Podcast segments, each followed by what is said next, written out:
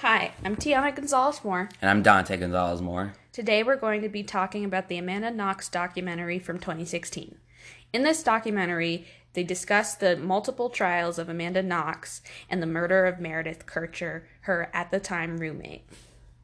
Throughout the documentary, they interview Amanda Knox herself, the lead prosecutor on the case, Giuliano Mignini, a reporter who reported on the murder, Nick Pisa, and her then-boyfriend, Raffaele Sollecito. It all started in September two thousand seven when Meredith Kercher decided to travel to Italy for her year abroad. There, she met Amanda Knox, and they soon became friends. Meredith rented a room from two Italian roommates in Perugia, and Amanda Knox decided to rent out the fourth room.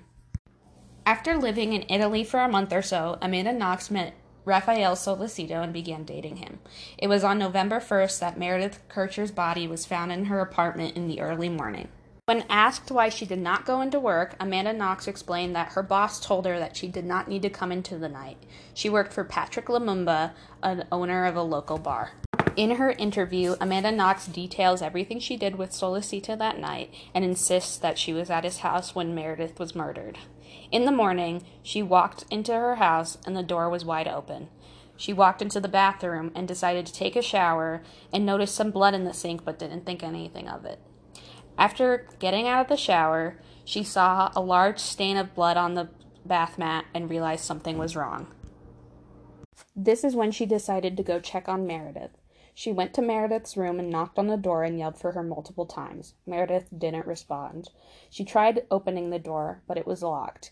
She tried banging on the door and yelling for her more, and she did not respond. In fear that something bad had happened, she called Raffaele Sollecito and asked him to help her break down the door. They were unable to, so they called the police. The police arrived soon after and broke down Meredith's door. That's when they found Meredith's body on the floor covered in a blanket with blood all around her and on the walls. Meredith Kercher had been raped and was found completely naked. The lead prosecutor, Giuliani, said that only a female murderer would think to cover her up with a blanket.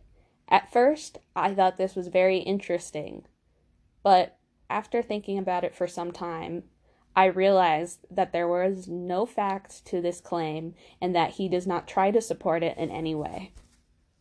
Unfortunately, the media gathered at the house and began taking videos as soon as the police arrived. There, they took a video of Sollecito and Amanda kissing.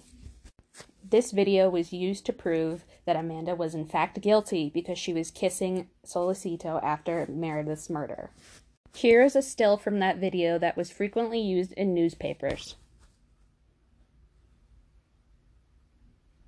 As seen in the video taken that day, multiple police officers and reporters walked into the house, contaminating the crime scene.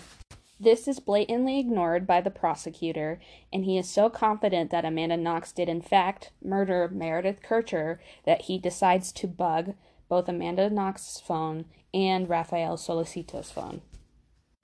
After having vacated her house for multiple days, the police invited Amanda Knox back to her house and had her look through the knife cabinet. They were sure that the murder weapon had been taken from there and asked her if she had realized that anything was missing. After telling the police that she did not, they took her into questioning and began interrogating her. When taken to be interrogated, Amanda Knox described that they had asked her for evidence that her boss had, in fact, asked her not to come in for the night. She showed them the text message that she had responded to his with, saying that she would see him later and thanking him. They took advantage of the fact that Italian was not Amanda's first language and insisted that that's not what the text message said. They were trying to tell her that she was saying that she was going to meet up with Patrick Lumumba that night. They wanted Amanda to admit to the murder, and she knew they would not take no for an answer. They began yelling at her and cussing at her and even hit her multiple times on the back of the head. In fear and confusion, Amanda said that she had saw Patrick Lumumba, her boss, at the house that night and that she remembers hearing Meredith scream. Simultaneously, the police were interrogating Sollecito.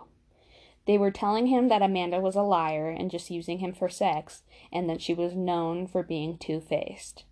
He caved and told them that she had been gone for multiple hours during the night and came back around two a.m. This and multiple other pieces of evidence were used against Knox and Sollecito throughout the prosecution. While searching Meredith Kercher's room, they found another person's D N A. They were able to trace this back to a Rudy Guede, a local burglar who had recently fled the country. After contacting Rudy and putting out a national arrest warrant, they were able to find him and get him into custody. He was tried alongside Raffaele Sollecito and Amanda Knox, and sentenced to thirty years in prison for being an accomplice to Meredith Kercher's murder. Amanda Knox and Raffaele Sollecito, however, were sentenced to twenty-six and twenty-five years in prison, respectively. After only being in prison for several weeks, Amanda Knox was told that she may or may not have H I V. She wrote about this in her private journal that was eventually leaked to the press. This turned out to be a lie fabricated by the police in order to torture Amanda Knox further while she was imprisoned. Two years later, the case was reviewed, and it was found that the knife used as key evidence throughout the investigation had inconclusive amounts of D N A on it. This information and the testimony from several other forensic experts who were not originally involved in the case were used to release Sollecito and Amanda Knox. Knox went back to living in Seattle, and Sollecito went back to living in Perugia. However, the Italian police still maintain that Knox and Sollecito were in fact guilty. This led to the Knox trial being reheard multiple times, even making its way up to the Italian Supreme Court. In twenty fifteen, after being heard by the Italian Supreme Court, it was ruled that Amanda Knox and Raffaele Sollecito were in fact innocent of the murder of Meredith Kercher. So, what were your initial feelings about the movie? Um, I thought it was pretty good, but I, I kind of found a problem with the two people they interviewed, uh, Nick Pisa and Giuliano Mignini. Um, Nick Pisa was just really... Uh, I mean, you know, he's a tabloid reporter, so he'll do anything for a scoop, which he even admitted. Um, he portrayed uh, Amanda as a sex-crazed yeah. harlot who yeah. would murder. It, it, um, he said that the crime was like a, a sex game gone wrong, um, yeah, which he... is very disingenuous. Um, and he... He he yeah, tried to justify it. Yeah, too. He tried to justify it, which was probably the worst part. If he was yeah. like, a, and uh, the her journal from prison got released to the public. Yeah, and you and know he was the, like, oh, I don't. The interviewers, um, you they know, were asked him about it. Like, how'd you get it? Because he was one of the first people to yeah. get it. And yeah, and he was like, well, um, oh, good, I have oh, to good. uphold my journalistic, journalistic integrity. integrity. And I won't reveal my secrets. Shh. um, and then uh, he he works for the Daily Mail, yeah, which is which a is like terrible ugh, garbage. Yeah, what you see at the grocery store checkout. Yeah, newspaper. Um, he he compared it to sex. Him publishing the article. Yeah, he's with, a, he's a weird guy. And he called her Foxy Noxy because of one her my, MySpace her, my, her MySpace profile. And then they also found those photos of them on the yeah. internet. Yeah, there was a photo of um, her with a machine gun, you know, yeah. like a replica or whatever, which yeah. uh, will be shown. Um, and then and he was like, "Well, this is the look of a killer. This yes. is what a what a psycho does." Look at her does. smile. Yeah. Oh my God. Um, and then there was the picture of uh, Raphael, which is seen here. Oh, yeah. Um, with he the... showed a picture at a Halloween party. Yeah. Right? So, you know, people like dress up as murderers and monsters all the time. And yeah. It was like, he had a, a, mach- uh, a cleaver yeah, in his hand. Uh, the psychopath. How could liquid. he? Yeah. It was uh, it was so disgusting. And then um, what about uh, Giuliani? Yeah, and then Giuliani. So terrible. Um, he was clearly biased against Knox from the very beginning. Um... He said uh, she, right, the um, blanket. He said that yeah. women oh, just uh, wasn't. cover victims with blankets, which is just... like, ooh, oh, oh, oh, very good proof. Yeah, you can find actual proof, or you can say garbage like that. Um, And he does like a, a character study of her where, um, yeah. because she wasn't, you know, wasn't telling him what he wanted to hear. He was like, well, she's, oh, she doesn't she's like a, authority. She's a very anti-authority. Uh, um, it, he, he even called her like an anarchist. Yeah, he did. Well, and he was like, I don't know what it's like yeah. there in and Seattle. Then, and he was like, um, well, you know, it's there's no point to speculate. I just want to get the facts out there. Yeah. Um. So I I, I thought it was pretty good, but um, the only people really to defend Knox and... Uh, Sollecito were themselves. Were themselves, yeah, yeah. They didn't have... So then you could be like, oh, well, it's wow, just... It's... it's just them, which, you know, leads um, to, you know, the whole format and style of the documentary itself. So now on to the film techniques used throughout the documentary. It opened with a typical kind of preview of what the documentary had. Yeah, like a hook so that you, like, it was the nine one one call with the yeah, police. Yeah. So you'd be like, ooh. And they were uh, panning in the, the picture of the apartment in Perugia, which is seen here. And, of course, like he said, there was the nine one one call, and then they were flashing black and white images, kind of like the typical true crime, which is also seen here. And they were showing, like, bits and pieces and newspaper articles, like the ones here, which talk about, like, uh, Foxy Noxy, and they call her, like, the Ice Maiden. And here's one in Italian that says what I can only imagine, the same thing. And then they showed a home video of her, and they showed some pictures of her when she was in Italy, like this one, and of course clips from the interviews. And uh, they also had the... Uh, the archive videos and the old photos are used to build, like, the character of Amanda Knox and show, like, her humanity. Like, oh, she's a person, too, so that the audience can more easily sympathize with her.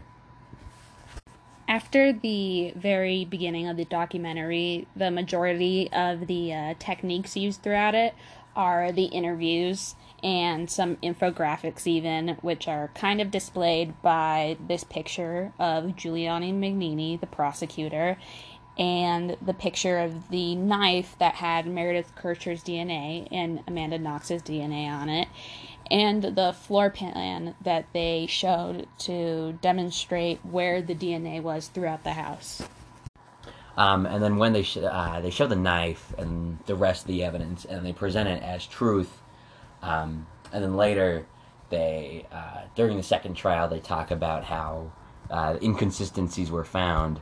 Um, So, you know, they, they kind of, like, oh, this is, yeah. they present it as real. They, they and then build, they, like, yeah. this sense in you that, like, like oh, oh, yeah, okay, this is true. This is pretty conclusive Yeah, evidence. You're like, oh, that's, maybe right. she did and do they, it. Right, um, and with the floor plan, too. Yeah. They're like, Guede, or, um, not Guede, um, Sollecito so, yeah. was found there, so, and, and oh, then, and the bra, the bra strap. Yeah, the bra clasp. The bra clasp, yeah. Um, yeah, and then they were like, oh, it has... Yeah, they, it had Sollecito's, and then later, afterwards, it, they were like, when it, they reviewed it in real life... Yeah, um, it had been forty-six days. Yeah, uh, it was like, oh, well, yeah, actually... That's you know, ridiculous. It's contamination, billion yeah, things, like, nobody, just because there's his D N A on a bra yeah. clasp. Doesn't mean he's necessarily the murderer. Yeah, and it's um, like with the knife, too, because yeah, like, Meredith's D N A was so tiny. Yeah. And, and they, they analyzed unless it with they cleaned so many it, of there would have been blood on it, which is weird because, right, if we were to believe that the knife is the... murder weapon. Right, it'd have to... Okay, so it would have been Raphael took it from his house, went to Knox's, yeah. murdered her, either cleaned the knife there or at his house, and then brought it back, put it in his knife drawer. Yeah. Like, that's... That's not... doesn't make a ton of sense. Yeah, no, I... Uh, I hated the... the lead investigator, the prosecutor, and the reporter. Such terrible people. Unbelievable, really. So, overall, I feel like the documentary was mostly neutral. They didn't have any calls to action saying, like, oh, we need to reopen this case or anything like that. And um, they didn't doubt any of Amanda's uh, interviews at the time, and they talked about, like, the investigation, and most of it was just facts, and they had the interviews of the people, but they didn't, like, imply anything or insinuate anything. Yeah, they did also interview um, Rudy's lawyer. Yeah, but yeah, yeah. That was mostly just in uh, relation to the, uh, whether Rudy was guilty or not, which, you know, he ultimately was found guilty. Yes. Um. So, yeah, it was pretty neutral. Um, kind of leading, leaning towards Amanda being innocent, just because yeah, she was just, found yeah, innocent eventually. Yeah, you know, they wouldn't be like, well, yeah, but, actually, this woman that we brought on to interview, yeah, you're actually guilty, lady. Yeah, no, yeah, that, they're not they going to... Yeah, so overall, I think it was, there were some flaws to the documentary, but I, I liked it. I liked seeing the different perspectives from the people. It was pretty good. Yeah, and even though they were kind of horrible, I guess I kind of enjoyed that because you could see who they really were. Yeah. And, um, yeah, and it ended with Amanda Knox just, like, living a normal life, and I I felt like that was a good ending. It was like a... It tied up all loose ends, and I, I feel, like, confident in uh, that she was innocent. Yep.